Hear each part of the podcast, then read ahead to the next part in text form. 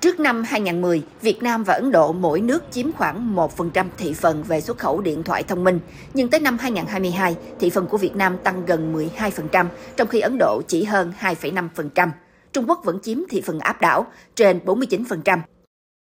Truyền thông Ấn Độ hôm 26 tháng 2 dẫn số liệu cho thấy, trong khi Trung Quốc vẫn ở thế thống lĩnh, Việt Nam đã gặm nhấm dần thị trường một cách đều đặn trong những năm qua, vượt qua cả Hàn Quốc để trở thành nước xuất khẩu điện thoại thông minh nhiều thứ hai trên thế giới.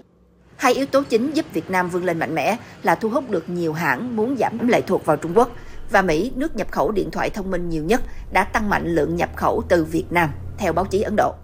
Cuối tháng 4 năm ngoái, Bộ Công Thương Việt Nam công bố Việt Nam đã xuất khẩu 210 triệu chiếc điện thoại được gọi là Made in Việt Nam trong năm 2022 và phân nửa số đó được xuất sang Trung Quốc và Mỹ.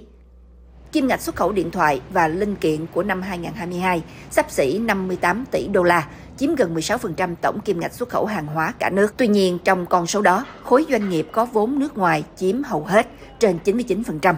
Riêng về điện thoại nguyên chiếc, giá trị xuất khẩu của cả Việt Nam đạt hơn 33 tỷ đô la, mà trong đó xuất khẩu của hãng Samsung có nhà máy ở Thái Nguyên và Bắc Ninh chiếm tới 95%.